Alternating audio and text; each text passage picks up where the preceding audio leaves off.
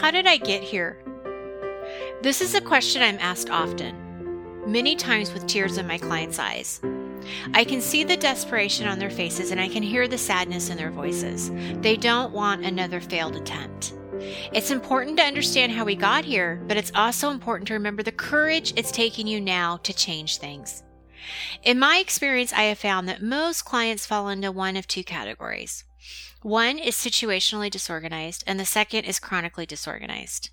In the first category, these are the people who have the organizing skills. They've been organized before, but because of some kind of life circumstance, their organization has been turned upside down.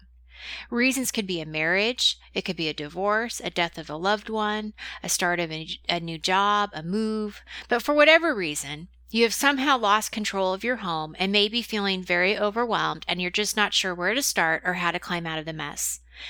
The second group of people is the chronically disorganized.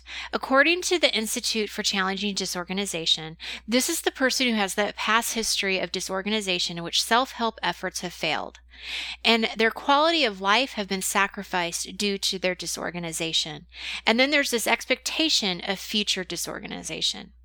Often the CD client, which is the chronically disorganized, is often caused by one or more diagnosable physical or emotional conditions, such as ADHD, OCD, depression, anxiety, and addictive tendencies like compulsive shopping and hoarding.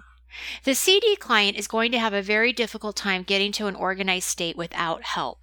If you fall under this category, you may want to seek out a specialist who is familiar with your situation.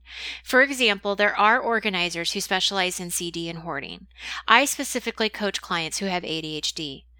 Take a few moments to figure out where you fall. In addition to these two categories, sometimes our clutter accumulates because of bad habits that we've fallen into, or never really being taught how to organize.